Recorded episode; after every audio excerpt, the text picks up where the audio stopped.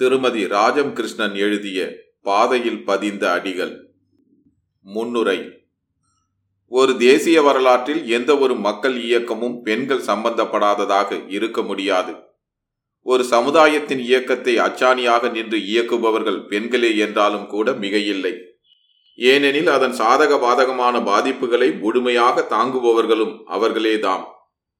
ஆனால் ஒரு தேசிய வரலாற்றையோ சமுதாய வரலாற்றையோ கணிப்பவர்களும் பதிவு செய்பவர்களும் பெண்ணின் முக்கியத்துவத்தை அத்துணை உயர்வாக கருதுவதில்லை. ஜான்சி ராணியின் தீரத்தை பற்றி எதிராளியே குறித்து வைத்தான். வள்ளியம்மையின் மன உறுதியை பற்றி தென்னாப்பிரிக்க சத்தியாகிரக போராட்டத்தை உலகு கழித்த காந்தியடிகளே எழுதி வைத்தார். ஆனால் அத்தகைய பெருந்தன்மையாளர் மிக மிக அபூர்வமாக காணப்படும் நிலையில் அரசியல் அரங்கிலும் சமுதாய அரங்கிலும் பல பெண்மணிகள் காட்டிய அசாதாரணமான மன உறுதியும் துணிச்சலும் சமூக நீதிக்காக போராடும் திறனும் வெளிக்கு தெரியாமலே போய்விட்டதுதான் உண்மை. பல நூற்றுக்கணக்கான ஆண்டுகளாக பெண்கள் சனாதான சமய கொடுமைகளுக்கும் சமூக புறக்கணிப்புக்கும் உள்ளாகி ஒடுக்கப்பட்டிருப்பதால் அவற்றை மீறுவதற்கே போராளியாக மாற வேண்டியிருக்கிறது. அப்படி தடைகள் மீறி ஒரு முற்பாதையில் குடும்ப உறவுகள் சமுதாய உறவுகள் எல்லாம் எதிர்ப்புகளாக மாறிவிட்ட நிலையில் அரசியல் கட்சிகளின் ஆண் ஆதிக்கங்களையும் எதிர்த்து ஒரு பெண் தேசியவாதியாக சமுதாயவாதியாக நின்று தாழ்த்தப்பட்ட பண்ணை அடிமைகளுக்கும் உழைப்பாளருக்கும் நீதி கோரி போராடி இறுதியில் ஒரு தியாகியாகவே தன் இன்னுயிரையும் ஈந்தாள். ஆனால் இந்த அம்மையை பற்றி அவள் சார்ந்திருந்த அரசியல் கட்சியுடன் தொடர்பு கொண்டிருக்கும் இன்றைய பெண்மணிகளே அறியார். ஆயிரத்தி தொள்ளாயிரத்தி எழுபது எண்பது எண்பத்தி ஓராம் ஆண்டுகளில் கீழத்தஞ்சை பகுதியில் உழவர் பெருமக்களின் வாழ்நிலையை ஆராய போன நான் ஆயிரத்தி தொள்ளாயிரத்தி ஐம்பத்தி மூணில் மரித்த மணலூர் மணியம்மாள் என்ற இந்த அரிய பெண்மணியை பற்றி முதன் முதலாக கேள்விப்பட்டேன். ஒவ்வொரு உழவர் குடிலிலும் இந்த அம்மையை தெய்வமாக கொண்டாடியதையும் அவருடைய செயல்களை வீர சாகசங்களை போராட்டங்களை அவர்கள் கதை கதையாக விவரித்ததை கேட்டு வியப்பில் ஆழ்ந்தேன். முதலில் நொத்தூர் ராமசாமி என்ற முதியவர் வறுமையும் முதுமையும் தம்மை ஒடுக்கியிருந்த நிலையில் என்னிடம் மணியம்மையாரின் அளப்பரிய பரிவையும் துணிச்சலான செயல்களையும் பலவாறாக சொல்லிக் கொண்டிருந்தார். அவர் அம்மையாருக்கு ஒரு காலத்தில் வண்டி ஓட்டியிருந்தாராம். தெளிவில்லாத முதியவரின் புலம்பல் என்றுதான் முதலில் நினைக்க தோன்றியது எனக்கு. ஆனால் நான் முற்றிலும் கேள்விப்பட்டிராத நம்ப முடியாததொரு செய்தியாக அவர் ஒரு கைம்பெண்ணுக்கு இழைக்கப்பட்ட அவமான கொடுமையிலிருந்து வெளிப்பட்டு ஆண் கோலத்தில் ஒடுக்கிய சனாதனங்களை எதிர்த்து நின்றார் என்ற செய்தி சுரீல் என்று என் உணர்வில் உரைத்தது. அப்பெருமாட்டியை பற்றி பிறகுதான் பொது உடைமை கட்சி சார்ந்த பெண்களிடமும் மற்றவர்களிடமும் நான் விசாரிக்க தலைப்பட்டேன். மூத்த சகோதரிகள் நான் கேள்விப்பட்ட செய்திகள் உண்மையே என்று ஆமோதித்தார்கள். நடவு பாடல்களை இசைக்கும் உழவர்குடி பெண் மக்களின் நாவிலே தவழும் ஓரிரு பாடல்களிலும் இந்த அம்மை அமரத்துவம் பெற்று திகழ்வதை செவியுற்றேன். தேசிய சமுதாய அளவில் புரட்சி பெண்மணியாக மூடப்பழமைகளை ஆதிக்கங்களை எதிர்த்து போராடிய இப்பெண்மணியின் பெயரை கூட நான் அதுகாரும் கேள்விப்பட்டிருக்கவில்லையே. இந்நாட்களில் அரசியல் சுதந்திரம் கல்வி உரிமை பொருளாதார சுதந்திரம் எல்லாம் வந்திருந்தும் பெண் புதிய புதிய விதங்களில் சமுதாய கொடுமைகளுக்கு ஆளாகி கொண்டிருக்கிறாள். கருவிலேயே அவளை அழிக்கும் ஒரு செயல் கூட நியாயப்படுத்தப்படும் கொடுமையை பார்த்து கொண்டிருக்கிறோம். ஆனால் இவற்றை எதிர்த்து நிற்கும் போராட்ட சக்தியும் துணிவும் இன்றும் நமக்கு வரவில்லை. எனவே மணியம்மையின் வரலாற்றை எப்படியும் வெளிக்கொணர்ந்து பதிவு செய்ய வேண்டும் என்று உறுதி செய்து கொண்டேன். இந்த என் கனவை நினைவாக்க மேலும் சில ஆண்டுகள் பொறுத்திருக்க வேண்டியிருந்தது. பிறகு முழுமூச்சுடன் செயல்பட எனக்கு உறுதுணையாக நின்று உதவிகள் அனைத்தும் செய்தவர்கள் பெரும்பான்மையோரும் அந்த உழவர் குல பெருமக்களேதாம். வில்வணம் படுகை கோபாலன் என்ற தோழர் முதன் முதலாக மணியம்மையை பற்றி நான் கேள்விப்பட்ட நாட்களில் என்னை மணலூருக்கு கூட்டிச் சென்ற நாளிலிருந்து கடைசியாக நான் வரலாற்றை எழுதி முடிக்கும் வரையிலும் என் முயற்சியில் தம்மை முழுதுமாக ஈடுபடுத்தி கொண்டு தம் பங்கை அளித்திருக்கிறார். அவர் வாயிலாகவே நான் அனைத்து இயக்கக்காரர்கள் நண்பர்கள் அக்கால வரலாற்றில் பங்கு கொண்டவர்கள் அனைவரையும் கண்டுகொண்டேன். பொது உடைமை கட்சியை சார்ந்த காலம் சென்ற திரு காத்தமுத்து அவர்கள் பல செய்திகளை கூறி உதவினார்கள். தொழிற்சங்க தலைவர்கள் திரு கோபு அவர்களும் திரு கே தங்கமணி அவர்களும் எனக்கு மணியம்மையுடன் அவர்கள் பழகிய நாட்களை அன்போடு நினைவு கூர்ந்து எனக்கு ஆதரவளித்தார்கள். முரசொலி திரு தியாகராஜன் அவர்கள் அம்மையாரின் இறுதிக்கால நிகழ்ச்சிகளை உளம் கனிய நினைவு கூர்ந்து விவரங்களை தந்து உதவினார்கள். பல அரங்குகளிலும் போராட்ட வீராங்கனையாகவே திகழ்ந்து வாழ்ந்து முடிந்த ஒரு பெருமாட்டியை பற்றி மிகச் சரியான வரலாற்று பின்னணியுடன் எழுதுவது என்பது சிரம சாத்தியமான செயலே. சான்றுகளை தேடிச் செல்வது ஒரு புறம் இருக்க, கிடைத்த சான்றுகளை தொடர்பு படுத்தி தெளிவு காண்பது மிக கடினமான முயற்சியாக இருந்தது. அலிவளம் கூ பாப்பம்மா தம் வீட்டில் இருந்த பல புகைப்படங்களை தேடித்தந்து உதவினார். இவருடைய காலம் சென்ற கணவர் திரு குமாரசாமி தேச விடுதலை போராட்டத்தில் பங்கு கொண்டவர். மணியம்மை இவர்கள் வீட்டுக்கு பல முறைகள் வந்திருக்கிறார். அந்த படங்களில் பல நிகழ்ச்சிகளுக்கான சான்றுகள் இருந்தன. ஒரு நிழற் படத்தில் ஆயிரத்தி தொள்ளாயிரத்தி நாற்பதாம் ஆண்டில் ஜனவரி இருபத்தி ஆறாம் நாள் முதலாவதாக நேருவின் தீர்மானத்துக்கிணங்க சுதந்திர நாளை நிர்ணயித்து கொண்டாடிய விழா ஊர்வல காட்சி கண்டேன். அம்மாளை கிராப்பு, வேட்டி, கதர்ஜிப்பா, துண்டு அணிந்த கோலத்தில் கண்டுகொண்ட போது எனது உணர்வுகளை விவரிக்க இயலாது. அந்த படத்தை எடுத்துக்கொண்டு அவர்கள் நடமாடி வரலாறு கண்ட கிராம மக்களிடம் சென்று காட்டி அவர்களுடைய உணர்ச்சி பெருக்கையும் மகிழ்ச்சியையும் கண்டு அம்மையேதான் என்று தெளிந்தேன். படங்கள் பல நண்பர்களை கண்டுகொள்ள உதவின.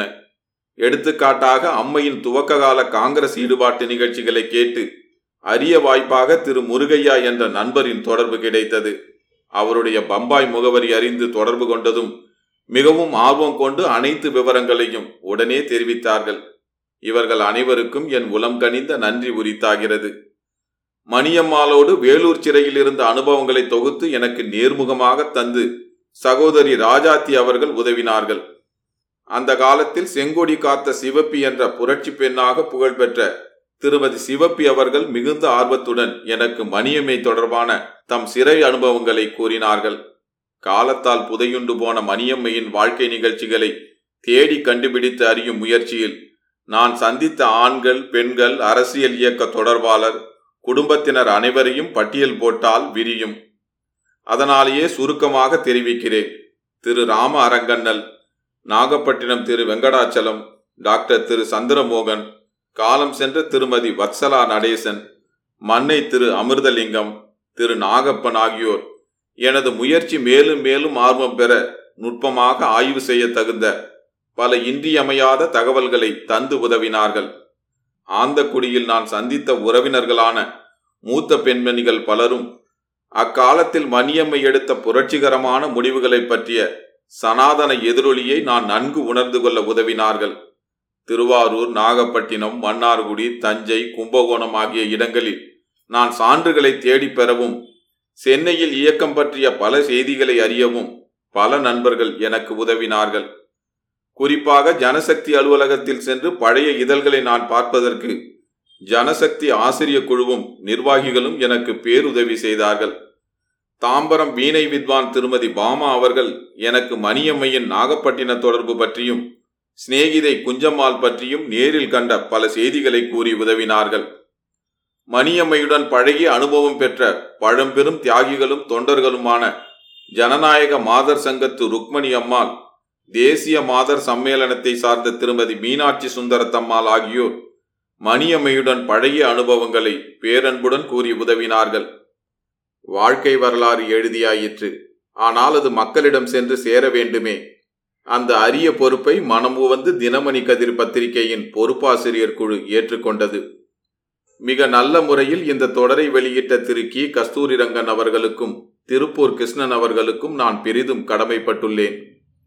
பத்திரிகையில் வெளிவருவதில் உள்ள கூடுதல் சிறப்பு தொடரை உயிர்த்துவமுடையதாக செய்யும் படங்களேயாம். இம்முறையும் புகழ்பெற்ற ஓவியர் திரு கோபுலு அவர்கள் மணியம்மையை அந்த வரலாற்று நிகழ்ச்சிகளுடன் கண்முன் பவனி வரும் உயிரோவியமாக வாரா வாரம் அளித்து எண்ணற்ற வாசகர் மனதில் இடம்பெற்று விட்டார்.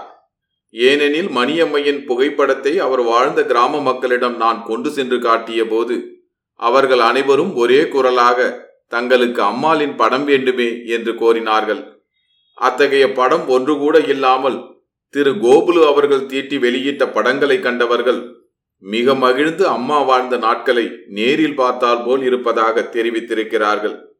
எனவே அரிய ஓவியர் திரு கோகுலு அவர்களுக்கு சில படங்களை நூலில் சேர்க்க அனுமதி அளித்தவருக்கு என் மனப்பூர்வமான நன்றியை தெரிவித்துக் கொள்கிறேன். பத்திரிகைகள் தொடர் வெளியாகும் போதே புத்தகம் வந்துவிட்டதா, புத்தகம் வரும் இல்லையா என்று நண்பர்கள் பலர் கேட்டிருக்கிறார்கள். பலருக்கும் முழுமையாக புத்தகத்தில் படிப்பதில்தான் ஆர்வம் நிறைவேறுவதாக இருக்கிறது. எனது நூல்கள் அனைத்தும் உருவாவதற்கு என் முயற்சிகளுக்கு ஊக்கமளிக்கும் திரு கண முத்தையா அவர்களை நான் நன்றியுடன் நினைவு கூறுகிறேன். பழம்பெரும் தேசபக்தரும் முற்போக்கு இலக்கிய கொள்கை உடையவருமாகிய அவர் மணியம்மையை பற்றி நான் எழுதுவதற்கு முதன் முதலாக ஊக்கமளித்து நான் செயல்படுவதற்கு துணிவூட்டினார். என் நூல்கள் அனைத்தையும் வெளியிட்டு வாசகர்களுடன் என் தொடர்பை பசுமையாகவே வைத்திருக்கும் தாகம் பதிப்பாளர் திரு அகிலன் கண்ணன் அவர்களுக்கும் திருமதி மீனா அவர்களுக்கும் இந்நூலையும் பதிப்பிட்டு வெளியிடுவதற்கு என் நன்றியை புலப்படுத்திக் கொள்கிறேன். வாசகர் உலகம் குற்றம் குறை பொறுத்து இந்நூலை ஏற்க வேண்டும். ராஜம் கிருஷ்ணன், ஆறு ஏழு ஆயிரத்தி தொள்ளாயிரத்தி தொன்னூற்று ஒன்று. அத்தியாயம் ஒன்று. ரோதை உருண்டு வர, ரத்தம் தெரிச்சு வர, பாதையெல்லாம் செங்குழம்பு, பதிஞ்ச அடி செம்பருத்தி. அஞ்சல, அம்மாவும் வந்துடட்டும், செத்த நில்லு. மணிக்கே செருப்பில்லாத கால்களை அறுவடையான நிலத்தில் வைத்து நடப்பது கடினமாக இருக்கிறது. அவளை விட முதிர்ந்த தாய் இன்னும் தானே சிரமப்படுவாள். தலையில் கம்பளி சுற்றப்பட்ட பிரம்பு பெட்டியை வைத்துக்கொண்டு குடியானவ பெண் அஞ்சலை வரப்பில் ஏறி நிற்கிறாள். செருப்பு போட்டுக்கொண்டால் என்ன, கதிர்கள் அறுத்த பின்னான வேர்முனைகள் குச்சி குச்சியாக காலை குத்துகின்றன. கல்லும் முள்ளும் வேறும் பதம் பார்க்க. மணி மனதோடு முணுமுணுத்து கொண்டு அம்மாவுக்காக நடுவில் நிற்கிறாள். ஏமா, செருப்பு போட்டுண்டு நடந்தா என்ன ஆயிடும்? என்ன ஆயிடும்? என்னமோ வச்சிருக்க. இந்த பிராமண ஜாதியில பொம்மநாட்டி செருப்பு போட்டுக்கப்படாது, அதுவும் வீணா போனவா போட்டுக்கலாமாம்மா? மணி பேசவில்லை. நாகப்பட்டினத்து பெரிய வக்கீலின் மனைவியாக பத்து வருஷங்களுக்கு கொடிகட்டி பறந்த வாழ்க்கையில் செருப்பு மட்டும் இல்லை. வெள்ளைக்காரி வந்து இங்கிலீஷ் கற்றுக் கொடுத்ததும் கேன்வாஷு போட்டுக்கொண்டு உலாவியதும் பொருத்தமாக இருந்தன. இப்போதோ இவள் வாழ்விழந்து மூளையில் முடக்கப்பட்டவள். முடியிழந்த தலையும் வெள்ளை சேலையும் சனாதனத்தின் பரிமாணங்களில் அவளை மேவி இருக்கின்றன. ஏமா, செருப்பு போட்டுண்டா என்ன ஆயிட போறது? ஆமா, சித்தா கிட்ட சொல்லி உனக்கும் எனக்குமா ரெண்டு ஜோடி செருப்பு தச்சு தர சொல்றேன். நீ போட்டுக்கலாமா, விடிய விடிய இருபத்தேழு வயசாகல, அதுக்குள்ள எல்லாம் முடிஞ்சு போயாச்சு. எனக்கென்னம்மா, மலை போல புள்ளைய முழுங்கிட்டு ராஜாத்தி போல பொண்ணும் இப்படி போனப்புறம் கல்லும் முள்ளும் குத்தினா என்ன என்று அந்த மூதாட்டி கண்ணீரை விழுங்கிக் கொள்கிறார். குடியானவ பெண் அஞ்சலைக்கு இந்த நடை ஒரு பொருட்டா? வயலும் வரப்பும் முள்ளும் கல்லும் களியும் சேரும் அவளுக்கு வாழ்வாக பழகியவை. மணலூரிலிருந்து செல்லும் இந்த குறுக்கு வழி அடுத்த கிராமமான ஆந்தக்குடியை சென்றடைகிறது. வைகாசி கடைசி நாட்கள். குடமுருட்டி கால்வாயில் தண்ணீர் இன்னும் வரவில்லை. சாரல் காற்றும் தூற்றலும் விழுந்து தண்ணீர் வந்துவிட்டால் இந்த விளைநிலங்களில் உழவு நடவு என்று கலகலப்பு களை கட்டிவிடும். பகலுணவு முடிந்த பிற்பகல் நேரம். வெயிலின் கடுமை இப்போதுதான் அதிகமாக உரைப்பது போல் இருக்கிறது. மணி கையில் வடித்து வைத்திருக்கும் சிறு துண்டினால் முகத்தை துடைத்தாற்போல் ஒத்திக்கொள்கிறாள். நெற்றியில் பட்டையான விபூதி தடம் அழிந்து நீண்ட பச்சை கோடு பற்றிய உணர்வோடு நடக்கிறாள். வெள்ளை விலையர் என்ற ஒரு சிவப்பு நிறம் கொண்டவள். ஒன்பது வயசு பிராயத்தில் சோழியும் பாண்டியும் ஆடிக்கொண்டு கள்ளங்கவடு பாயாச்சிரிப்புடன் வளைய வந்த சிறுமியை அத்தைதான் கல்யாணம் என்று சொல்லி மனதில் குழப்பத்தை ஏற்றி வைத்தாள். அவளுக்குத்தான் நாகப்பட்டினம் வக்கீல் ஏதோ புக்ககத்து உறவு. மணியின் நேரத்துக்கும் அழகுக்கும் சமத்துக்கும் ஏற்ற இடம். வக்கீல்னு சொன்னா போருமா? முனிசிபல் சேர்மன் வேற. வெளிப்பாளையத்தில் சுயம்பு ஐயர் பங்களாவை வாங்கி போட்டிருக்கான். அதென்ன விமரிச, அரமனை தோத்து போகும். கோச்சு வண்டி என்ன, ஆலம்பு சமயக்காரன்னு படை என்ன, அந்த இடத்துக்கு மணிதான் ஆள போகணும் என்றாள். ஏண்டிமா, என்ன இருந்தாலும் இளையால் இல்லையோ? அம்மா சொல்லாமல் இல்லை. இளையால்னா என்ன, கசக்கிறதா? அந்த சொத்துக்கும் சுகத்துக்கும் ஈடேது. அவனுக்கு விடிய விடிய முப்பத்தஞ்சு வயசாகல, இது ஒரு வயசா? ரெண்டு பிள்ளை, பொண்ணு சின்னது, அதை பத்தி இவளுக்கு என்ன? நம் குழந்தைக்கு ராஜயோகம்னா ராஜயோகமான இடம். தங்கமும் வைரமா இழைச்சிடுவன். நீங்க கல்யாணம் பண்ணி கொடுக்கலன்னா அவன் தூக்கிண்டு போய் கல்யாணம் பண்ணிடுவன். அப்போது இந்த பேச்சுக்களின் பொருள் ஏதும் விளங்காத பருவம். இருபது வயதுக்கு மேல் வித்தியாசம் உள்ள ஒருவருக்கு நிலபுலன் என்று செல்வாக்காய் இருந்த ஒரு மிராசு குடும்பத்தில் இரண்டாம் பெண்ணாய் பிறந்த மணி வாழ்க்கைப்பட்டாள். பெண் என்பவள் ஒரு ஆணின் சொத்து சுகங்கள், பதவி, போகங்கள் ஆகிய செல்வாக்குகளில் அடங்கிய அவனுடைய சுகஜீவனத்தை மேன்மைப்படுத்தும் ஒரு சின்னம். இப்போது கல்லும் முள்ளும் குத்தும் காய்ந்த வயலில் நடக்கையில் மணி நினைத்து பார்க்கிறாள், அவள் தந்தை என்ன செய்வார்? மூன்று மனைவிகளை கொண்டார். முதல் தாரம் இறந்து போனாள். இரண்டாம் மனைவியும் அவள் பெண் குழந்தையும் இருக்கையிலேயே இவள் தாயை கட்டினார். அம்மா, இவளுக்கு என்ன வாழ்க்கை சுகம் இருந்தது? மூன்று பிள்ளைகளையும் நான்கு பெண்களையும் பெற்றிருக்கிறாள். தலை பிள்ளை தங்கவில்லை, அடுத்தவள் குஞ்சம்மாள், மணி மூன்றாமவள். கிளி நான்காவது பெண், மதுரையில் பணக்கார குடும்பத்தில் வாழ்க்கைப்பட்டிருக்கிறாள். ஐந்தாவது தான் தம்பி வெங்குசாமி. துரையப்பன் என்பது சொல்லி கூப்பிடும் பெயர். அவன் சென்னையில் வக்கீலாக இருக்கிறான். அடுத்த தம்பிதான் கல்யாணம் பண்ணி சில வருஷங்களில் அம்மை போட்டு குளிர்ந்து போனான். கடைக்குட்டி மோகம் சிமிலி கிராமத்தில் இருக்கிறாள். அவள் மாப்பிள்ளைக்கும் நிலம் நீச்சென்று கிராம வாழ்க்கைதான்.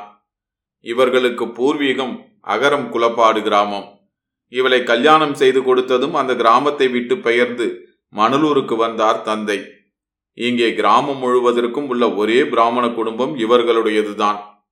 குலப்பாட்டை விட்டு ஏன் பெயர்ந்து வந்தார்? அகிரகாரமாக வாழ்ந்த பின் இங்கே தனிமைப்பட்டு நிற்க வந்த காரணம் என்ன? சுகஜீவனம் என்ற பெருமைக்குள் மூழ்கி திண்ணையில் சீட்டாடி கொண்டு வெற்றிலை புகையிலை, கும்பகோணம் சீவலுடன் தாசிகள் சமாச்சாரங்கள், அவர்களை சார்ந்த சங்கீத நாட்டிய பெருமைகள் என்று பேசிக்கொண்டு பொழுதை கழிக்கும் வாழ்க்கையில் குன்றான செல்வமும் குறையாமல் இருக்குமா? அங்கே இருக்கும் நிலங்களில் மண்ணடித்து போக தரிசாக போட்டுவிட்டு இந்த கால்வாய் பாசன நிலவிளைவை நம்பி குடியேற வந்தார். எங்கும் பன்னிரண்டு வேலி நிலம். அதற்கு இதற்கு என்று பீய்ந்த பின் இப்போது பாதியாக குறுகியிருக்கிறது. அவரும் இறந்து பதினேழு ஆண்டுகளாகிவிட்டன. அம்மாவுக்கு காலில் முள் குத்திவிட்டது போலும். மணி, இதை செத்த எடுத்துடுமா? காய்ந்து கிடக்கும் பரப்பில் உட்கார வைத்து மணி பக்குவமாக தைத்திருக்கும் நெறிஞ்சி முல்லை எடுக்கிறாள். இதுக்குத்தான் அந்த ராமசாமியை செத்த வண்டியை கட்டிண்டு வாடான்னு எதையோ சொல்லிட்டு போயிட்டான். இதோ எட்டி பிடிக்கிறாப்புல இருக்கிற ஊருக்கு சுத்தி அடிச்சுட்டு வண்டி கட்ட சோம்பல் அவனுக்கு. மணி நினைத்து கொள்கிறாள், சுபத்திரை தேர் ஓட்டினாலாம். கைகேயி இதற்காகவே தசரதன் கிட்ட வரம் கேட்டாள். ஏன் ராமசாமியையும் வீராசாமியையும் எதிர்பார்க்க வேண்டும்? பசுமாட்டை கட்டி கரக்கர்வலுக்கு காளை மாடுகளை ஓட்ட முடியாதோ? ஆந்தக்குடி மணலூரை போன்ற ஊரில்லை. அகிரகாரம் முழுவதும் இவர்களுக்கு தொட்டு தொட்டு உறவு முறைதான். மணியின் தந்தை வழி தாயாதி பங்காளிகள், பெண்கள் பிள்ளைகள் என்று உறவுகள். கல்யாணம், கிரகப்பிரவேசம், வளைகாப்பு, சீமந்தம், ஆண்டு நிறைவு, முதியவர்கள் விரதங்கள், கோயில் உற்சவம், கதாகாலட்சேபம் என்று உறவு கூடி மகிழ்ந்து கொண்டாட பல சந்தர்ப்பங்கள். அப்படி ஒரு புதிய மருமகள் பிள்ளை பெற்று வந்திருப்பதை சாக்காக கொண்டு தாயும் மகளும் வருகிறார்கள். தெருக்கோடி கோயிலில் ஒரு புகழ்பெற்ற பாகவதர் சப்தாகம் சொல்லுகிறாராம். துருவ சரித்திரம் என்று சொல்லப் போகிறாராம். அஞ்சலை கிராமத்தின் எல்லைக்குள் நுழைந்து அகிரகார கோடியில் நிற்கிறார். இங்கு மணி கம்பளி சுற்றிய பூஜை பெட்டியை பெற்றுக்கொள்கிறார். பெட்டிக்குள் லிங்கங்கள், சால கிராம வடிவங்கள் இருக்கின்றன. பிரம்பு பெட்டிக்கு மேல் குடியானவ பெண்ணின் சாதி தீற்று பற்றாமல் இருக்க கம்பளி துண்டு சுற்றியிருக்கிறார். இந்த தெய்வ சின்னங்கள் வழி வழியாக மூதாதையர் காலத்திலிருந்து வரும் சொத்து. இவளுடைய தந்தை இறந்த பின்னர் யாருமே அவற்றை பூஜை செய்வதற்கில்லாமல் பெட்டிக்குள் கிடந்தன. அம்மா அலமாரியில் விளக்கேற்றி வைத்து நிவேதனம் என்று அன்னமும் பருப்பும் வைத்து கைகாட்டி கொண்டிருந்தாள். மணி கைமை கோலம் எய்தி இந்த வீட்டுக்கு வந்ததும் இந்த பூசணையை மிகவும் சிரத்தை கொண்டு செய்யலானாள். சிவபூசை நியமம் ஒரு நாள் கூட தவறாது. எனவே இவள் இரண்டு நாட்கள் உறவினர் கலகலப்பில் இருந்து சப்தாக உபன்யாசம் கேட்டு மகிழ வரும்போது அந்த பெட்டியும் கூட வருகிறது. நீ போமா அஞ்சல, ராத்திரி தோட்டத்து கதவை சாத்திவை, மாட்டுக்கு வைக்கோல் போட மறக்காதே. வயசு பெண்ணான அஞ்சலை சின்னானின் மகள். பக்கத்தில் பஞ்சாண்டவர் கோயிலில்தான் வாழ்க்கைப்பட்டிருக்கிறாள். அம்மாளின் சாமியை பக்தியுடன் தூக்கி வந்த பெருமை மின்ன அவள் திரும்பிச் செல்கிறாள். தெருவில் வெயில் இறங்கும் ஆசுவாசம். கீற்றுவரி தட்டி கட்டிய திண்ணை ஒன்றில் இருந்து சீட்டாட்ட அரவங்கள் கேட்கின்றன. சிறுவர்கள் சிலர் வெயிலாவது இன்னொன்றாவது என்று கிட்டிப்புள்ளாடி கொண்டிருக்கின்றனர். வாயிலில் ஆரத்தி கொட்டிய சிவப்பு தரம் தெரியும் வீட்டுக்குள் இவர்கள் நுழைகிறார்கள். திண்ணையில் யாரோ இருவர் உண்ட மயக்கமாக படுத்து உறங்குகிறார்கள். ஒரு முதியவர் கைவிசிறியை சுழற்றி கொண்டிருக்கிறார். வாமா மணி, வாங்கோ மணி, காலமே வருவேன் இருந்தேன். வண்டி கட்டிண்டு வரத்துக்காக காத்துட்டு இருந்தோம். அவன் நேத்தே போனான் கோவில் திருவிழான்னு. அம்மாவுக்கு தான் சிரமம். மணி உள்ளே சென்று சுவாமி பெட்டியை சித்தியிடம் கொடுத்து விட்டு முற்றத்தில் நின்று கால்களை கழுவி கொள்கிறார். வாசலில் பெரியவர் பேசும் குரல் கேட்கிறது. நாகப்பட்டினம் வக்கீலுக்கு கொடுத்திருந்தாலே அவதானே இவ? வாலாம்பால் இல்லையோ இவ பேர்? ஆமாமா, வாலாம்பான்னு யாருக்குமே பேர் தெரியாது. மணி ஆட்டமா இருக்கான்னு அப்படியே கூப்பிட்டு கூப்பிட்டு மணின்னு பேர் நிலைச்சு போச்சு. ஆமா, இவா திருவாரூர் நவகிரக தெருவில் ஜாக வச்சுட்டு இருக்கலையோ? பெரியவள் அகமுடியான் தானே, காங்கிரஸ் காங்கிரஸ்ன்னு கதர் கட்டிண்டு அங்கெங்கெல்லாம் போறவன். ஆமா, அவா பிள்ளைய படிக்க வச்சுட்டு அதுக்காகத்தான் ஜாக போட்டிருந்தா. அவன் திருவாரூர் படிப்பு முடிச்சு டாக்டருக்கு படிக்க போயிட்டான். அந்த ஜாகையை கலைச்சிட்டு இங்க வந்து மூணு வருஷமாச்சு. இவளை கல்யாணத்தும் போது பார்த்தது எனக்கு இன்னும் ஞாபகம் இருக்கு. பத்து வயசு இருக்குமா அப்ப? அப்பவே கல்லி இழைச்ச வங்கியும் ஒட்டியானமும் போட்டான்னு சொன்னான். அப்புறம் நாகப்பட்டினத்துல இவர் மூத்தாப்பன் குப்புக்கு கல்யாணம் பண்ணாலே, அடே அப்பா, பங்களா எத்தனை பெருசு! வெள்ளக்காரால காட்டிலும் அவனுக்கு அப்படி ஒரு கீர்த்தி செல்வாக்கு. அவ அகத்தோட இருந்து ஒரு மாசம் எங்க மாமா ஓமம் பண்ணிருக்கார். நானும் போவேன். அப்பவும் இவளை பார்த்திருக்கேன். வைரமாய் இழைச்சிருந்தார். காதுத்தோடு ப்ளூ ஜாகர், கன்னத்துல டால் அடிக்கும் லஸ்தர் குளோப் விளக்குகளும் அந்த பீரோக்களும் அலமாரிகளும் கண்ணாடிகளும் என்னமோ கொடுத்து வைக்கல. இப்ப அவர் மூத்தா பிள்ளைகள் போக்குவரத்துலாம் இருக்கோ? எரிஞ்சு பேசாதையும். இவளே ஒன்றும் வேண்டாம்னு அத்தனையும் கழட்டி எரிஞ்சிட்டு தான் வந்தா. என்னமோ அப்படி வரப்ப கூட சேஃப் சாவி இவகிட்ட தங்கிடுதான். அதையும் குஞ்சமா ஆக முடியும் விஸ்வநாதன்கிட்ட கொடுத்து விட்டெறிஞ்சிட்டு வர சொன்னாலாம். அவன் போய் ஏதோ பேசி ஒரு எட்டோ பத்தோ இவளுக்குன்னு கேட்டு வாங்கினான் போல இருக்கு. அதுக்கும் கூட அவளுக்கு இஷ்டம் இல்லை. அத்தனைக்கு தன்மானம், மான் ஜாதி. மணி மேலும் கேட்க பிடிக்காமல் சரக்கென்று பின்கட்டுக்கு செல்கிறாள். அத்தியாயம் இரண்டு. யாருடைய குழந்தையோ தெரியவில்லை. கக்குவான் இருமலில் மூச்சு உள்ளே சென்று செருகி செருகி மீள வாதைப்படுகிறது. பொழுதோடு சாதம் போட்டிருப்பால் போலிருக்கிறது. முற்றம் எல்லாம் வாந்தி எடுத்துக்கொண்டு, கடங்காரா ஏண்டா ஓடுற, எவடா வழிக்கிறது என்று கத்திக்கொண்டு தாயானவள் தலையை பிடித்து குனியச் செய்கிறாள். கூடத்தை ஒட்டிய அறையில் ஜபம் செய்து கொண்டிருக்கும் மணிக்கு மனம் ஒட்டவில்லை. மந்திரங்கள் யந்திரபரமாக நாவில் தோய்ந்து தேய்கின்றன. மூடிய சேலை மடிக்குள் கைகளில் ருத்திராட்ச மாலையின் மணிகள் நகராமலே தங்குகின்றன. மனம்தான் எங்கோ உருண்டு சென்று கடந்து போன காலங்களுக்குள் அமிழ்ந்திருக்கும் நினைவு மணிகளை நெருடுகிறது. கல்யாணமா அது? பெண்மை பூக்காத பேதமை பருவம். அவனோ பெண்ணை அனுபவித்து சுகம் கண்டவன். மூன்று குழந்தைகளுக்கு தகப்பன். கடைசி குழந்தை கைக்குழந்தை. சீராட்டி பேணி வளர்க்க தாய் வேண்டும் என்ற சாக்கில் மருதார ஆசையின் சுயநல வேட்கையை மறைத்து கொண்டவன் இல்லை. ஏனெனில் குழந்தையை பேணி வளர்க்க அவனுடைய உறவினரும் தாதியரும் செவிலியரும் இருந்தார்கள். இவன் இந்த பூவை அப்பம் தின்னும் நப்பாசை குரங்கின் வேட்கையுடன் தான் குறிவைத்தான். இலையால் என்று அவர்கள் கொடுக்காவிட்டால் நான் தூக்கி கொண்டு போய் கல்யாணம் பண்ணிக் கொள்வேன் என்று அத்தையிடம் சொன்னானாம். அந்த அத்தை அப்பாவுக்கு கடுக்காய் கொடுத்து பங்களா பவர் தோரணை என்று இலக்கிவிட்டாள். அவனுக்கு ஒரு சுதேச மகாராஜா என்று தோரணை. பொம்மைக்கு அலங்காரம் செய்வது போல் நகைகளை போட்டு, சீச்சி, ருத்ராட்ச மணிகள் அருந்து சிதறினால் போல் ஒரு குலுக்களில் உடல் ஆடுகிறது. மணி ஜபம் பண்ணிட்டு வந்துடட்டுமே, எனக்கென்ன இப்ப பலகாரத்துக்கு அவசரம்? இல்ல மணி, இப்ப முடிச்சிட்டா கதைக்கு போக சரியா இருக்கும். கூடத்துல புருஷாளுக்கு இலை போட்டுடுறேன். உள்ளே சொய்யென்று தோசை வார்க்கும் மெல்லோசை. கூடத்தில் செருமல்கள். புருஷால் பலகாரமோ சாப்பாடோ தெரியவில்லை. வாசலில் இவள் வீட்டை பற்றிய வித்தாரங்கள் பேசிய பிராமணர் வந்திருக்கிறார் என்று தெரிகிறது. தோசை, சட்டினி, மிளகாய் பொடி, சம்பிரமங்கள். அரிசியை அப்படியே சமைத்து சாப்பிட்டால் அது பாவம். அதே பச்சரிசியை ஊற வைத்து அரைத்து சுட்டால் அது பாவம் இல்லை. புருஷன் போகும்போது இவர்கள் தாலி, தலைமுடி, வண்ண ஆடைகள், வைர தங்க ஆபரணங்கள், மஞ்சள் குங்குமம் என்ற வரிசைகளை மட்டும் கொண்டு போகவில்லை. இதே போன்ற சில்லறை சாத்திரங்களிலும் மாட்டி விடுகிறான். சில்லறை சாத்திரங்கள்.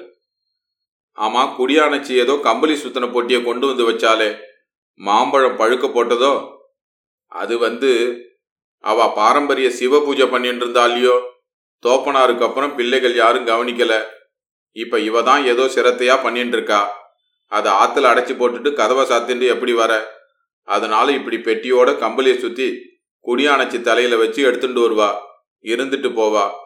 பாவம், அவ தலைவிதி தான் இப்படி ஒண்ணு இல்லாம ஆயிடுத்து, என்ன செய்யறது? மணிக்கு ஜபத்தில் சுத்தமாக மனமில்லை. ருத்ராஜ மணிமாலையை கழுத்தில் போட்டுக்கொண்டு எழுந்து சமையலறை பக்கம் வருகிறாள். யார் அந்த கிழவர்? அவர்தாமா சப்தாகம் சொல்றவர், உனக்கு தெரியாதோ? எந்தூர்காரர்? பூர்வீகம் பழமானேரியம், வடக்கே காசி கயாவெல்லாம் போய் ரொம்ப நாள் தங்கிட்டு வந்திருக்கார். ரொம்ப நன்னா சொல்றாருன்னு போன மாசம் ஆச்சாரியால் சால்வை போத்தி கௌரவம் பண்ணாலாம். அண்ணா போய் பார்த்துட்டு வந்துதான் நம்ம ஊர்ல இருக்கட்டும்னு ஏற்பாடு பண்ணிருக்கு.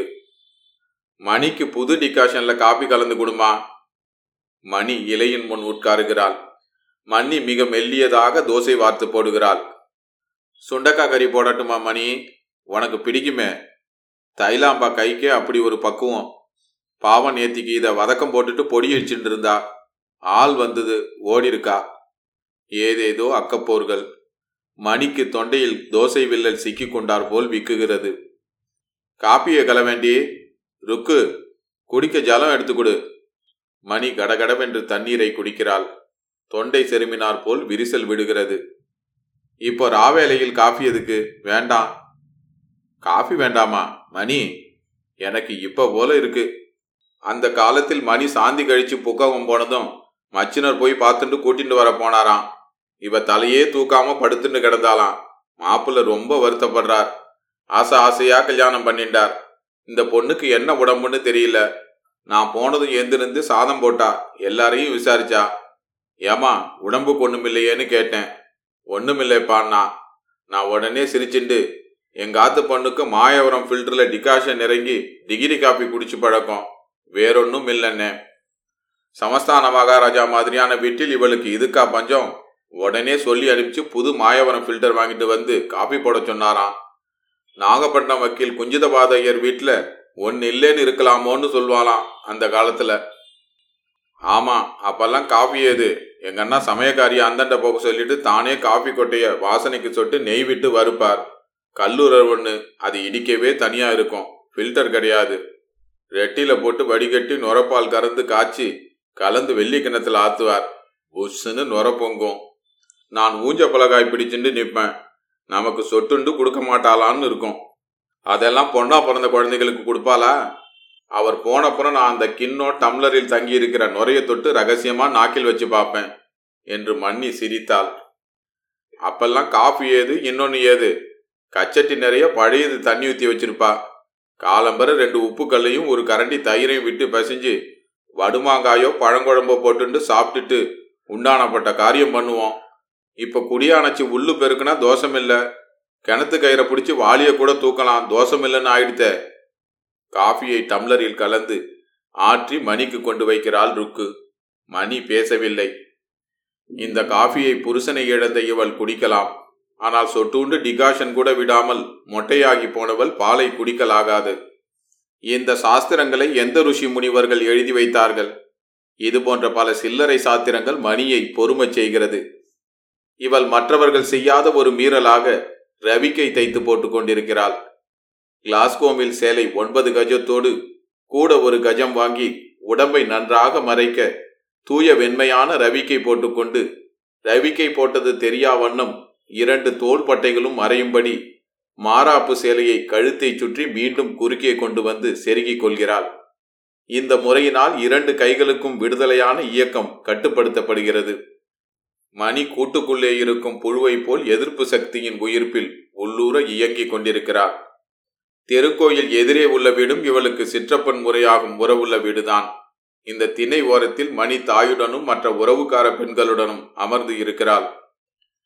ஏழு நாட்களில் பாகவத புராண கதைகளை சொல்வதுதான் சப்தாகம். பாகவதர் விரிப்பின் மீது அமர்ந்திருக்கிறார். கதாகாலட்சேபக்காரர்களைப் போல் நின்று கொண்டு பக்கவாத்தியக்காரரும் பின்பாட்டும் பின்னணியில் தெரிய ராகம் இழுத்து கொண்டோ சிப்லாக்கட்டை தட்டி கொண்டோ இல்லை. இது வெறும் உபன்யாசம்.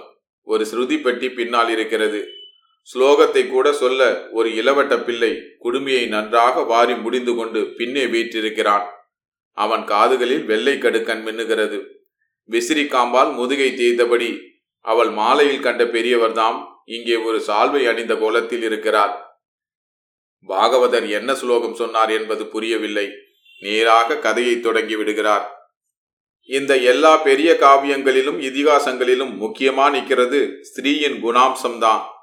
ராமாயணத்தில் ஒரு கூனியும் கைகேசியும் இல்லைன்னா ராமாயணமே இல்லை. அப்படி திரௌபதி அன்னிக்கு துரியோதனன் விழுந்ததை பார்த்து சிரிக்கலைன்னா மகாபாரதமே இல்லை.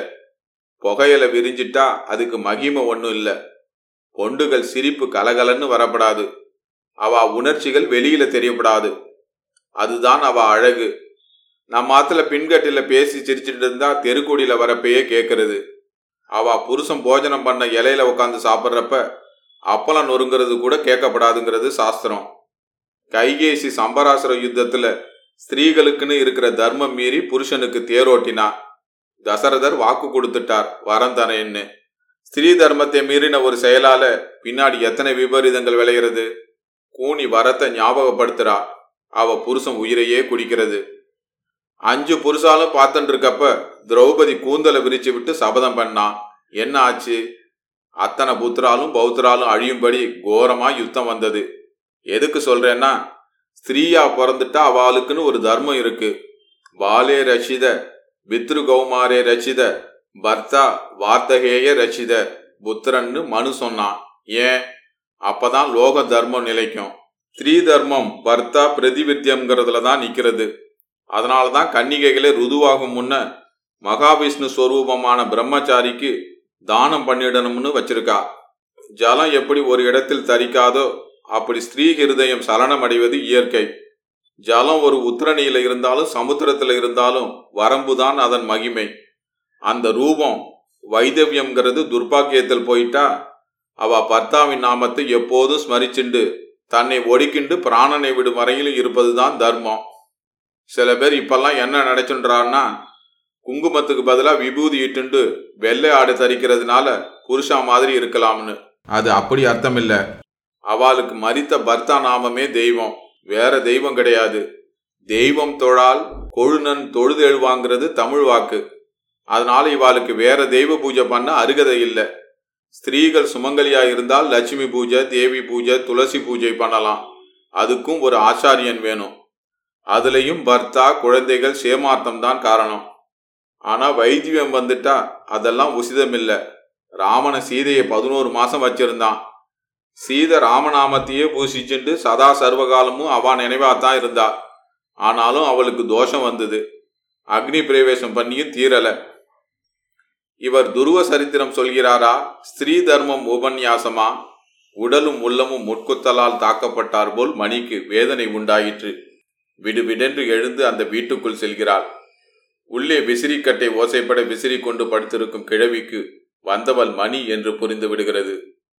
மணியா, ஏமா எனக்குத்தான் உட்கார முடியல, இடுப்பு கடுக்கிறதுன்னு வந்துட்டேன், கொல்ல பக்கம் போகணுமா?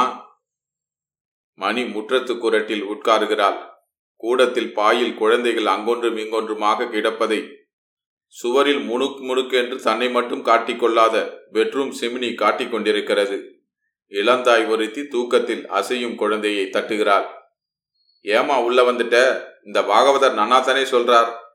இல்லை, எனக்கும் அங்கே உட்கார முடியல அத்த, ஒழுங்கி எடுக்கிறது, மழை வருமோ என்னமோ, வாய்க்கால் திறந்து விட்டா காத்தெடுக்கும். புழுக்கம் புழுக்கமாயுது. இவளுள் ஒரு பிரளயம் வரும் போன்றதொரு புயல்.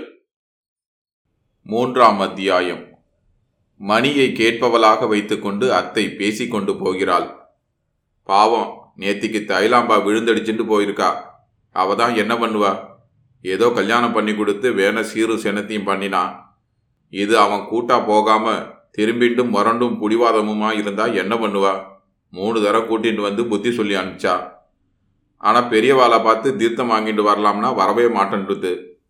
இருளடைஞ்சாப்புல ஒரு கோலம், முட்டை குத்திண்டு மூஞ்சி வச்சுட்டு உட்காந்துருக்கோம். காற்று கருப்புன்னு தோஷ சாந்தி பண்ணினான். நாலு வருஷமாச்சு. அவன்தான் என்ன பண்ணுவான், பீமசேன நாட்டம் இருப்பான். போய் இன்னொன்று பண்ணிட்டு வந்துட்டான். பதினாறு வயசு, திரண்ட பொண்ணு, பச்சைபானை தாங்குற ஆகிருதி. யாரோ ஜோசியனா அவன் பொண்ணு. மதுரையிலேருந்து பண்ணிட்டு வந்துட்டான்.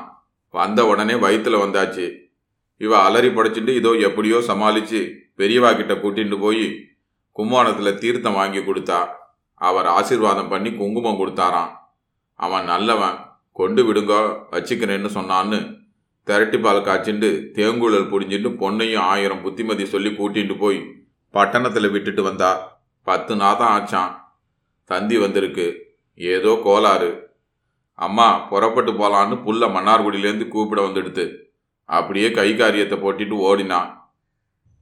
இந்த கதையின் நாயகியான பெண் யாரோ மணிக்கு தெரியாது. உறவு தொடர்புகளில் ஏழை, இல்லாமை, அண்டியது என்று எத்தனையோ வகை. அதில் தைலாம்பா ஒரு வகை. அடுப்படியில் சமைப்பாள், மடிப்புடவை உலர்த்தி எடுப்பாள், பரிமாறுவாள். புருஷன் தள்ளி வைத்த வகை. மஞ்சளும் குங்குமமும் உண்டு. அதனால் வாழ மாட்டேன் என்று பிடிவாதம் பிடிக்கும் பெண்ணை நசுக்க வேண்டும் என்று கோபப்படுகிறாள். பெண்ணை கல்யாணம் செய்து கொடுக்கும்போது அவள் மனசு, உடம்பு இதெல்லாம் யோசித்தார்களா?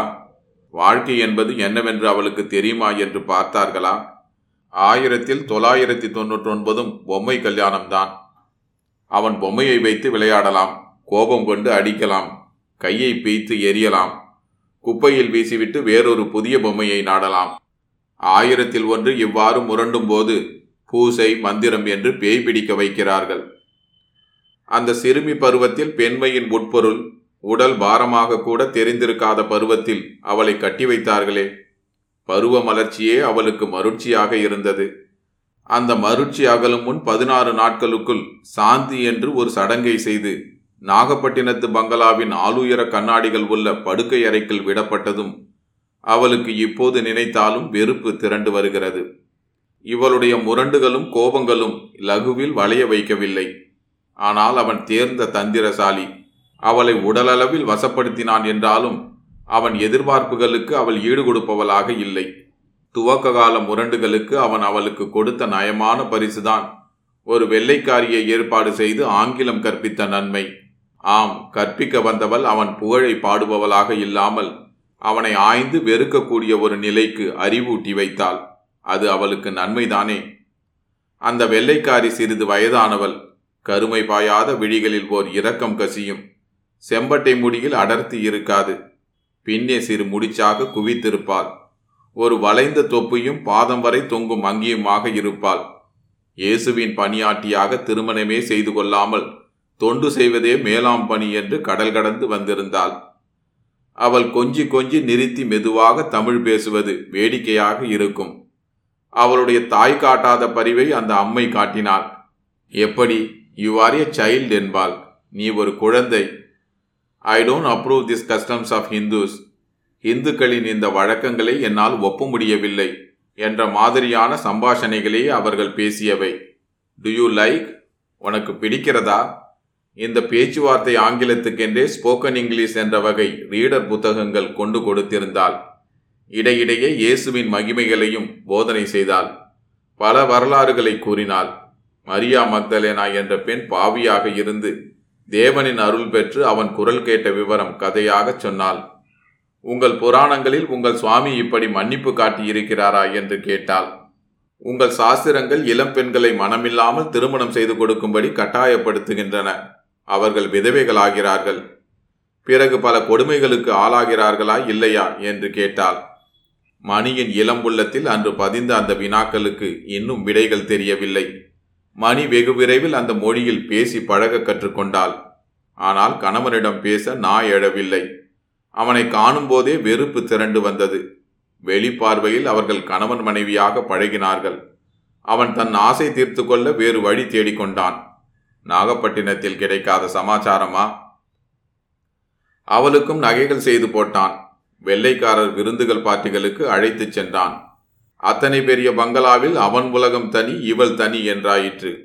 இவளால் தான் அவன் வேறு தொடர்பு கொள்ளும்படி ஆயிற்றென்று அவனை சார்ந்த மனிதர்களுக்கு ஆத்திரம் உண்டாயிற்று. அவன் இறந்ததுமே அந்த வெறுப்பை அவளிடம் கக்கினார்கள். சீ, இந்த நகைகளும் பிற சாமான்களும் தூசுக்கு சமம் எனக்கு என்று உதறிவிட்டு வந்தாள். தன்னிடம் தவறுதலாக ஒட்டி வந்துவிட்ட புழுதியை கூட அந்த வீட்டில் சென்று உதறிவிடச் சொன்னாள். அந்த புருஷனின் நாமாவை பாததூளியை ஸ்மரிச்சென்று ஏன் ஏன் எதற்கு என்ற கேள்விகள் அக்கினி முளைகளாய் இன்று எழுகின்றன.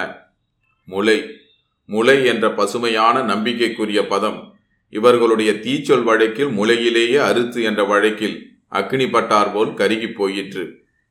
அந்த கொடுமையை தாங்க முடியாமல் தான் திறப்பார் இல்லாமல் தூசி படிந்து கிடந்த அந்த பிதுரார்ஜிதமான சுவாமி பெட்டியை திறந்து கதியற்று போன தன்னை ஓர் ஒழுங்கில் சரணடைய புகுத்தி கொண்டாள் மணி.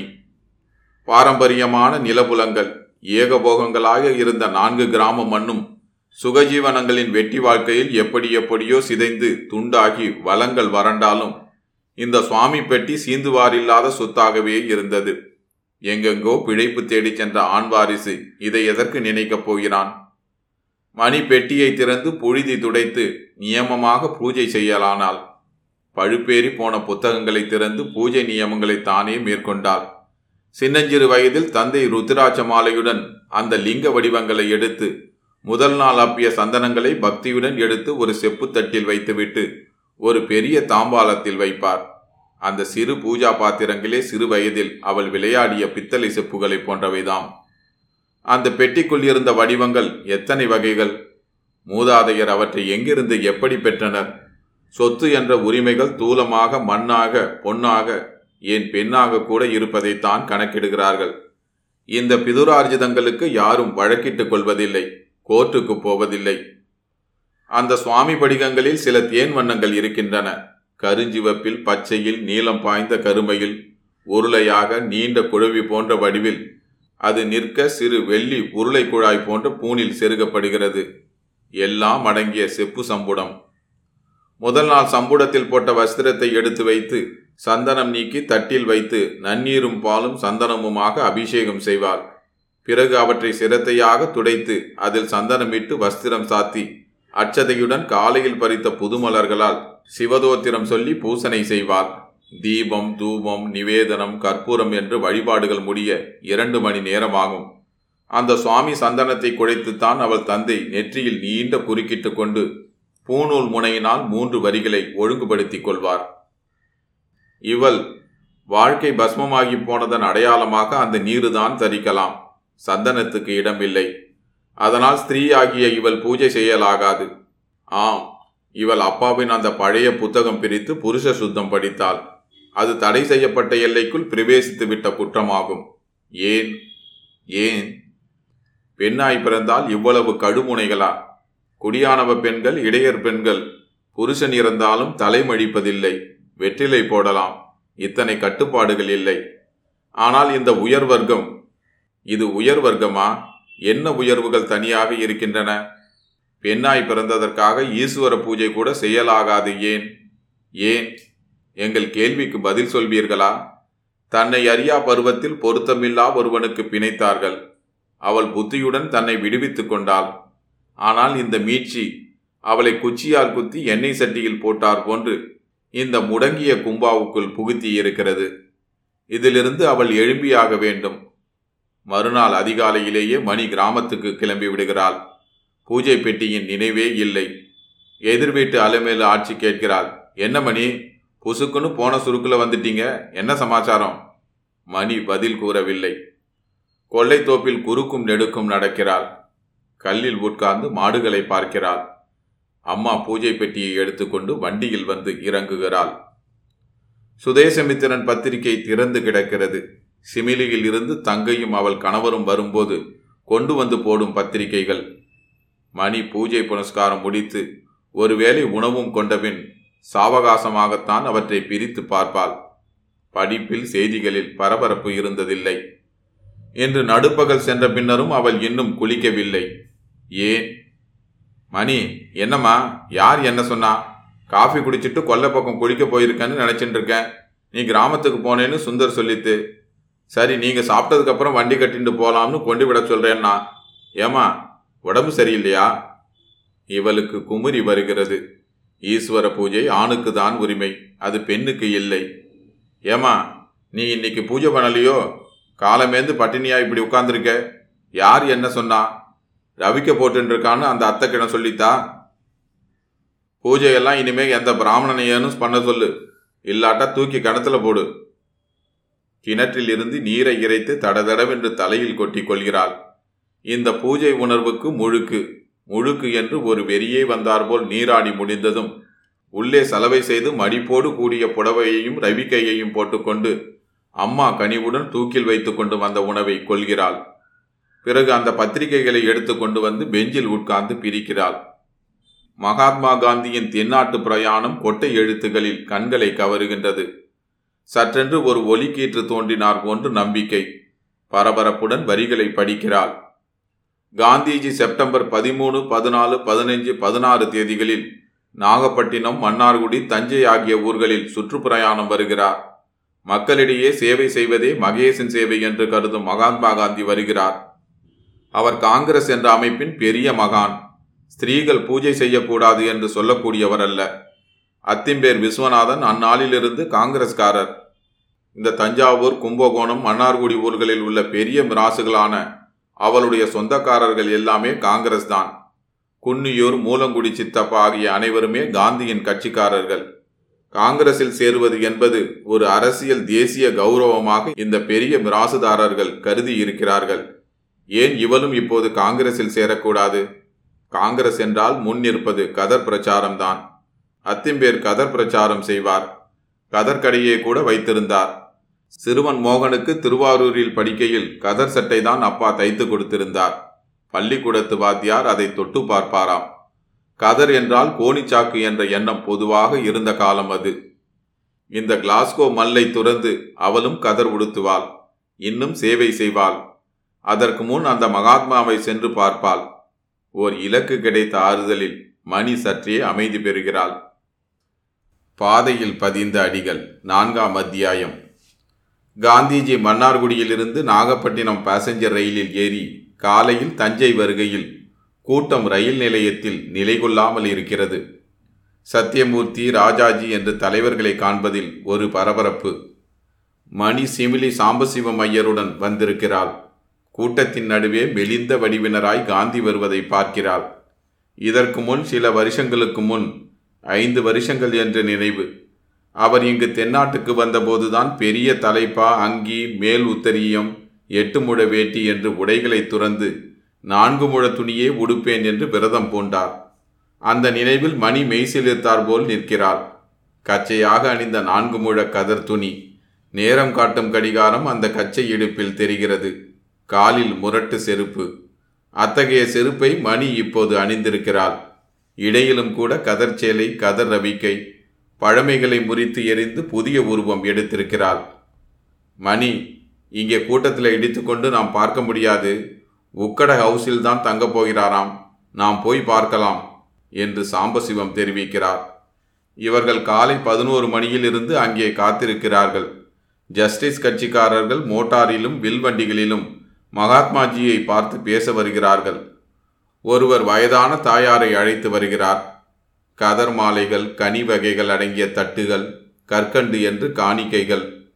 சாம்பசிவமும் நல்ல மாதுளை, கொய்யா, வாழைக்கனிகள் வைத்த தட்டுடன் மணியை அழைத்து கொண்டு அனுமதி பெற்று முன்னே செல்கிறார். இவள் என் சகோதரி, காங்கிரஸில் சேர்ந்து சேவை செய்ய ஆசைப்படுகிறாள். அந்த மொழிகளை கருவலாக ஓர் இளம்பிள்ளை ஹிந்தியில் மொழிபெயர்க்கிறான். காந்திஜி அச்சா என்று மொழிந்து புன்னகை செய்கிறார். கதர் பிரச்சாரமும் தீண்டாமை பிரச்சாரமும் உங்களுக்கு ஏற்றது. பெண்கள் விரும்பி அணியும் கதர் நம்மால் உற்பத்தி செய்ய முடியும். பெண்கள் நிறைய பேர் இந்த தேசிய இயக்கத்தில் சேர வரும்போது நாம் சுயசார்பு உள்ளவர்களாக ஆவோம். மணி கைகுவித்து ஏற்கிறாள். இது புதியதோர் உவகையையும் ஊக்கத்தையும் அவளுக்கு அளிக்கிறது. சனாதன கும்பலில் இருந்து மீண்டு விட்டாள். ஆவணி மாத தாழை மனமாய், புரட்டாசியின் புதிய பசுமைகளாய் அந்த சூழலே தேசியத்தை உணர்விக்கிறது. மொடமடக்கும் முரட்டு கதர், வெண்மை, எளிமை, தூய்மை, வைரங்களும் தங்கம் பலபலக்கும் பட்டுப்பகட்டுகளும் நொழிய கூசும் எளிமை. இதுதான் ஆன்மீகமாகவும் இருக்க முடியும். ஆணுக்கு ஒன்று, பெண்ணுக்கு ஒன்று என்று பிரிக்கும் சனாதன சாமிகளிடம் ஆன்மீகம் இருக்க முடியாது. மணியின் வாழ்வில் ஒரு புதிய ஏடு திரும்புகிறது. நாட்கள் மாதங்களாய் விரைந்து கழிகின்றன. இத்தனை காலமாக இவளுடைய நோக்கில் ஆழமாக பதியாமல் இருந்த பல விஷயங்கள் புதிய பொருளுடன் இவள் அறிவை தூண்டுகின்றன. அதிகாலையில் எழுந்து நீராடிய பின் ஊர்வோர தெருக்களையெல்லாம் சுற்றும் வகையில் பெண்களுக்கும் குழந்தைகளுக்கும் சுத்தமும் சுகாதாரமும் போதிக்கிறாள். தீண்டாமை ஒழிய வேண்டுமே மதுவிலக்கு பிரச்சாரமும் செய்கிறாள். பிறகு ராட்டையில் நூல் நூற்கிறாள். ஊரில் காங்கிரஸ் என்ற அலையை தோற்றுவிக்க ஜாதி பாராட்டா வகையில் சபாபதி அழகு சுந்தரம் என்று பல இளைஞர்கள் பழகுகிறார்கள். சொந்த பந்தம் என்ற வட்டத்திலும் காங்கிரஸ் என்பது ஆண்கள் சமாச்சாரம். பெண்கள் கல்யாணங்களை, சீர்செய் நேர்த்திகளை, முத்துப்பேட்டை புடவைகளை, கல்லிழைத்த தங்க நகைகளை பற்றி பேசுவதுதான் இயல்பு என்ற வரைமுறையை விட்டு மணி ஆண்கள் கூட்டங்களில் கலந்து கொண்டு காங்கிரஸ் கொள்கை, தேசியம், சமூகம் என்று பேசலானாள். இவளுக்கு இதே சொந்த பந்தங்களிடையே காங்கிரஸ் மிராசு குடும்பங்களிடையே மதிப்பு மேவுகிறது. வண்டி கட்டி கொண்டு ஒன்று விட்ட இரண்டு விட்ட தமையன், தம்பி, சிற்றப்பா, பெரியப்பா என்ற பண்ணை குடும்பங்களுக்கு இந்த காங்கிரஸ் உறவு கொண்டே செல்கிறாள். அங்கத்தினர் சேர்ப்பதும் கடை வீதிகளில் உண்டியல் குலுக்கி நிதி சேர்ப்பதும் இந்த காங்கிரஸ்காரிக்கும் பழக்கமாகிறது. இந்த வகையில் இவள் ஒரு கூட்டத்துக்கு சென்றிருக்கையில்தான் காங்கிரஸ் சுகஜீவன்களிடையே இந்த பேச்சு அடிபடுகிறது. மாயவரத்தில் அன்னைக்கு காந்தியை பார்க்க வந்திருந்தவ யார் தெரியுமாண்ணா? சத்தியமூர்த்தி, சீனிவாசையர் எல்லாரும் இருக்கிறச்ச இவ வந்து ஷோக்கா வில்வண்டியில் வந்து இறங்கினா. இது என்னடா கர்மம், கிரகச்சாரம். இவாலும் காந்தி காங்கிரஸ்ன்னு புறப்பட்டுட்டாப்புல இருக்கேன்னு தூக்கி வாரி போட்டுது. மணிக்கு மூளையில் பொட்டென்று ஒரு மின்வெட்டு அதிர்ச்சி உண்டாகிறது. ஏமாமா, தாஷின்னா அவ மனுஷா இல்லையா? ஆஹா, மனுஷாதான் என்று நக்கலாக கூறிவிட்டு அவர் மூக்குப்பொடியை திணித்து கொண்டு வைரக்கடுக்கன் பளிச்சிட தலையை குலுக்குகிறார். அவளை பார்க்க தான் அந்த மைனர் பிள்ளையாண்டான் ரைஸ் மில்காரன் எல்லாரும் வந்திருந்தான். காந்தியை பார்க்கவா? இது இன்னொரு சுகஜீவனம். இது என்ன நியாயம்? அவங்க வேலையத்து போய் அவளை பார்க்க வந்தாங்கங்கிறதுக்காக அவள் காந்தியை பார்க்க வந்தது தப்பாகுமா? எல்லோரும் சமம்னு பேசுகிறீங்க. அவள் அப்போ மனுஷி இல்லையா? அது எப்படி ஆகும் மணி? இவளுக்கு காந்தியை பார்த்து என்ன ஆகணும்? அவாவாளுக்கு பிராசீன தர்மம்னு ஒன்று இருக்குது. பொட்டு கட்டிண்டு வழி வழியாக குலாச்சாரம் தர்மமாக பாவிக்கணும். காந்தி கிட்ட இவாளுக்கு என்ன வேலை? மணிக்கு எரிச்சல் மண்டுகிறது. காந்தி அவங்கள ஏன் வந்தீங்கன்னு கேட்டாரா? அவர் கேட்பாரா? இவா போனது பெசகு. அப்படி தான் இந்த அசத்து சுபினி இருக்க, அது வீணா போனவலாம். ஏன் பொண்டாட்டி செத்தவனை கல்யாணம் பண்ணிக்க கூடாதுன்னு கேட்டது. அதுக்கு காந்தி என்ன சொன்னார் தெரியுமா? என்ன சொன்னார்? புருஷாலும் பொம்மநாட்டிகள் வைதவியம் காப்பது போல் ஒரு தரம் கல்யாணம் பண்ணிட்டு தவறி போயிட்டாள்னா மறுபடி சம்சாரம் வேண்டான்னு அபிப்பிராயப்படுறதா சொன்னார். அவர் அப்படித்தான் சொல்வார். ஆனாக்கா குழந்தைகள் இருந்தால் காப்பாற்றுறது யார்? அதுக்கு கல்யாணம் தான் பண்ணிக்கணும். குழந்தைகள் இல்லைன்னாலும் அவள் வம்சம் வளரணுமே, கல்யாணம் பண்ணிக்கணும். ஏதோ ஒரு கோத்திரத்துக்கு சொந்தமாக போயிட்டு வந்தவளை வேறு கோத்திரத்துக்கு எடுக்கிறதா? சிவசிவா. காந்தி கீதை படிக்கிறார், உபநிஷத்து வேதம் தெரிஞ்சவர். சரி, அதுக்காக பல்லு பறைகளை சேர்த்துக்க முடியுமா? வீணா போனவா தலை வளர்த்துண்டு வேதம் சொல்ல புறப்பட்டாப்புல தான். பட்டு பெற்றென்று தலையில் அடிக்கும் சொற்கள் இவை. அது சரி மாமா, ஆதிசங்கராச்சாரியார் மனிஷா பஞ்சகம் சொல்லவில்லையா? பொழையன் தீண்டாதவன்னா இந்த உடம்பா ஆத்மாவன்னு கேள்வி வந்தப்ப ஆத்மாவுக்கு வேற்றுமை இல்லைன்னு தானே சொன்னார். இப்போ ஆண் வேற பெண் வேறன்னு சொல்லலாமா? இந்த ஆண்கள் ஒழுக்கமாக இருந்தால் தாசி குலம் ஏற்பட்டு இருக்குமா? மணி, இது என்ன வெதண்டாவாதம் பண்ணுற? பல்லு பறைய கோவிலில் விட்டு பார்க்கட்டும். இவா போங்கன்னாலும் அவனுக்கு அடி வைக்க மாட்டானுங்க. நந்தனார் சரித்திரத்தில் என்ன சொல்லியிருக்கு? நந்தனை அக்னி பிரவேசம் பண்ண வச்சு வேத பிராமணன்னு ஆக்கினதுக்கப்புறம் சுவாமி ஏற்றுண்டார். சுவாமி அப்படியே ஏற்றுக்கலை. ஆஹா, இவளை மடக்கிவிட்ட சிரிப்பு அது. இதெல்லாம் உண்மையாக இருக்குமா? அக்னி பிரவேசம் பண்ணினால் கரிந்து போயிருப்பான், வெந்து சாம்பலாயிருப்பான். பிராமணர்கள் சொல்லும் இந்த கதை எவ்வளவுக்கு சரி? மணியினால் இந்த முரண்பாடுகளை ஏற்றுக்கொள்ள முடியவில்லை. அக்கா அத்திம்பேர் தஞ்சாவூரில் குடும்பம் போட்டிருக்கிறார்கள். அடுத்தடுத்து பிள்ளை பேறு, குடும்ப பாரம், நிலத்து வருமானம் காண முடியாத குடும்பத் தலைவர் என்ற பிரச்சனைகளில் அவள் உடம்பு நலிந்து விட்டது. அம்மா அடிக்கடி அந்த மகளை பார்க்க போய்விடுகிறாள். மணி மணலூரிலேயே மும்முரமாக காங்கிரஸ் இயக்கத்தை பலப்படுத்துகிறாள். காளியம்மன் கோயிலுக்கு எதிரே கொடி நட்டு கூட்டம் போடுகிறாள். தொப்பலாம்புலியூரில் இருந்தும் காக்கலணியில் இருந்தும் பலர் வந்து பேசுகிறார்கள். அந்த கூட்டத்துக்கு சேரியிலிருந்து பலரையும் குஞ்சு குழந்தைகளையும் இவள் திரட்டி கொண்டு வருகிறாள். ஐயர் வீட்டு அம்மாளை கண்டதுமே அந்த பஞ்சை குழந்தைகள் ஒதுங்கி போகின்றன. இவள் கூட்டத்தில் நின்று முழங்குகிறாள். நீங்கள் ஏன் ஒதுங்கி போகிறீர்கள்? இப்படி ஒதுக்கி வைத்தது அநியாயமா? இத்தனை நாளாக நடந்திருக்கு.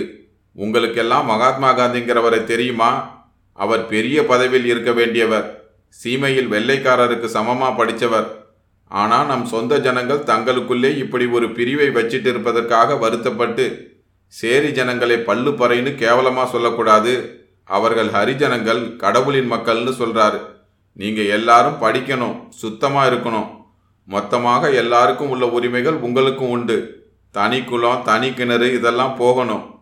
இப்படியெல்லாம் நாம் ஒத்துமையாக இருந்தால் தான் வெள்ளைக்காரன் ஆட்சியை நம்ம எதிர்க்கலாம், சுயராஜ்யம் வரும். இதை கேட்கறதுக்காகவே காங்கிரஸ்ன்னு ஒரு கட்சி இருக்குது. நீங்கள் எல்லாரும் இதில் சேரணும். வந்தே மாதரம் சொல்லுங்க, எல்லாரும் பலமா. குரல்கள் எழுப்பியவர்கள் முருகையா, அழகு சுந்தரம் ஆகியவர்தான். மணலூரில் இவர்கள் குடும்பத்தை தவிர பெரிய நில உடைமைக்காரர் பட்டாமணியம் பிள்ளை குடும்பம் செல்வாக்கானது. பண்ணை பார்க்கும் சேரி குடும்பங்கள் இவர்கள் வகையிலும் பிள்ளை வகையிலும் கடமைப்பட்டிருந்தன. பிள்ளை குடும்பம் அண்ணன் தம்பி என்று பிரிவினைப்பட்டிருந்தாலும் பட்டாமணியம் சாதாரண ஆளில்லை என்று பெயர் எடுத்தவர். மணியம் பொறுப்பும் இருந்ததால் ஊரை, மக்களை ஆளுகை செய்யும் மிதப்பில்தான் அவர் நடமாடினார். ஆனால் மணி ஹரிஜன சேவை என்று இறங்கிய போது இவர் ஆட்கள் தங்கள் குடும்பத்து ஆட்கள் என்று தரம் பிரிக்கவில்லை. பட்டாமணியத்துக்கு ஒரு தம்பி அற்பாயுளில் போய்விட்டான். வாரிசு இல்லை. அவன் மனைவி அலமேலு ஆச்சி மணியை மகளாக பாவிப்பவள். ஜீவனாம்சமாக கிடைத்த நெல்லை அவளுடைய தனி கூச்சில் பொங்கி தின்று கொண்டு எஞ்சிய நேரத்தை இந்த எதிர்வீட்டில் கழித்து கொண்டிருந்தாள். மணியின் இந்த ஹரிஜன சேவையில் மகிழ்ந்தவள் அவள். வீட்டிலே பசுக்கள் பாலை பொழிகின்றன. மாடான மாடுகள் வாய்க்கால் கரைகாடுகளில் மேய்ந்து தன்னிச்சையாக உலவி வரும் பசுக்கள். வைக்கோலும் தவிடும் போட்டு நீர்காட்டி பேணுகிறாள் அல்லவா? பாலுக்கு பஞ்சமில்லை. நாலு பீரல் கறந்து கன்று குடிக்கட்டும் என்று விட்டுவிடுவார்கள். காலை கன்றொன்றும் மொழு மொழுவென்று வளர்ந்து பாய்ச்சல் காலையாயிருக்கிறது. மணி பூவரசு மரம் ஒன்றை வெட்டி ஒற்றையால் அமர்ந்து செல்லும் வண்டி கூட்டியிருக்கிறாள். அதில் அவளே அமர்ந்து அந்த காலையை கட்டி கொண்டு செல்கையில் ஆகா என்ன உற்சாகம் பொங்குகிறது! கறந்த பாலை தயிர் தோய்த்து கடைந்து வெண்ணெயாக்கி நெய்யிறக்கி அம்மா பேரன் பேத்திக்கு கொண்டு செல்கிறாள். மோர் பானையாக மோர் சேரி குழந்தைகளுக்கு பயன்படுகிறது. பாலும் கூட அந்த குழந்தைகளுக்கு வழங்குகிறாள். வீணா புளிச்சு இத்தனை நாளாக கருவேப்பிலை மரத்தில் கொட்டிட்டு இருந்தோம். மோர் ஊற்றுனா கருவேப்பிலை வாசனையாக இருக்குமா?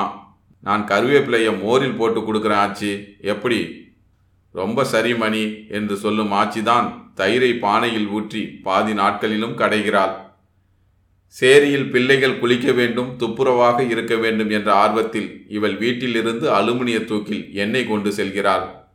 பெண்கள் சாணி கூடை சுமக்கவோ, விறகு சேகரிக்கவோ, நாற்று நடவோ, களை பறிக்கவோ சென்று விடுகிறார்கள்.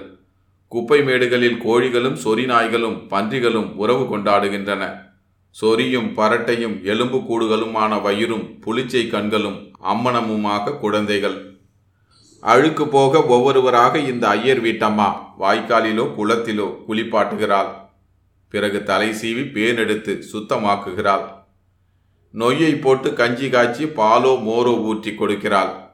ஏண்டா ராசு, எங்கடா விழுந்து பட்டுக்கிட்ட? ரத்த விளாரா இருக்கு, மூஞ்சியெல்லாம் காயம். விழலிங்க, அம்மா தள்ளிடுச்சு. அம்மாவா? ஆறு அம்மாவா? எதுக்கு தள்ளினா? எங்கள் அப்பாரு கூட சண்டை போட்டுக்கிச்சு, அப்போ தள்ளிடுச்சு. நான் வந்து கேட்குறேன், குழந்தைய எப்படியா தள்ளுவாங்க? சேரி குடிசைகளின் முன் ஆட்டுப்புழுக்கைகளும் காய வைத்த உப்பு கண்டங்களும் இவள் காலடிக்கு கூசி குறுகி முக்கியத்துவம் இழக்கின்றன. வெற்றுவாயை மென்று கொண்டு ஒரு வாயிற்படியில் கந்தை சுருணை போல பாவாயி கிழவி குந்தியிருக்கிறாள். ஐயுருட்டம்மா, ஏமா அம்சுவம் மருமவ தானே, பிள்ளைய ஏன் இப்படி அடிச்சிட்டா? கிழவி திக்குமுக்காடி போகிறாள். அம்மா, நீங்க நீங்களா? ஆமாம், குழந்தைய போட்டு நீங்களே அடிச்சிடுறதா? எங்கே அம்சு? அது நடவுக்கு போயிருக்கு. அவள் புருஷம் பொஞ்சாதிக்குள்ளே தகராறு. பட்டாமணியர் வீட்டு காரியக்கார்கிட்ட இவ பேசிட்டாலாம், கரவெளி தகராறு. கிழவி கூறுவது எதுவும் புரியவில்லை. என்ன தகராறு? கரவெளி தகராறம்மா, நீங்கள் நிற்கிறீங்களே. மணிக்கு இப்போதும் புரியவில்லை. கரவெளினா என்ன? அது நடவாளங்களுக்குள்ளதான் தகராறு. மணி அசையாமல் நிற்கிறாள். பயிர், பண்ணை, சாகுபடி, நெல், விற்று பணம், பட்டு, வைரம், விராசு இதெல்லாம் மட்டுமே பரிச்சயம் இவளுக்கு. இவை தவிர எதுவுமே அறியாத மட்டித்தனத்துக்கு வருந்தி நிற்கிறாள். இப்போதுதான் இந்த ஏழை உழைப்பாளிகளின் உழைப்பை பற்றியும் பல்வேறு முரண்பாடுகளை பற்றியும் அறியாமல் இங்கு சேவை செய்வது பொருளற்றது என்று உரைக்கிறது அவளுக்கு.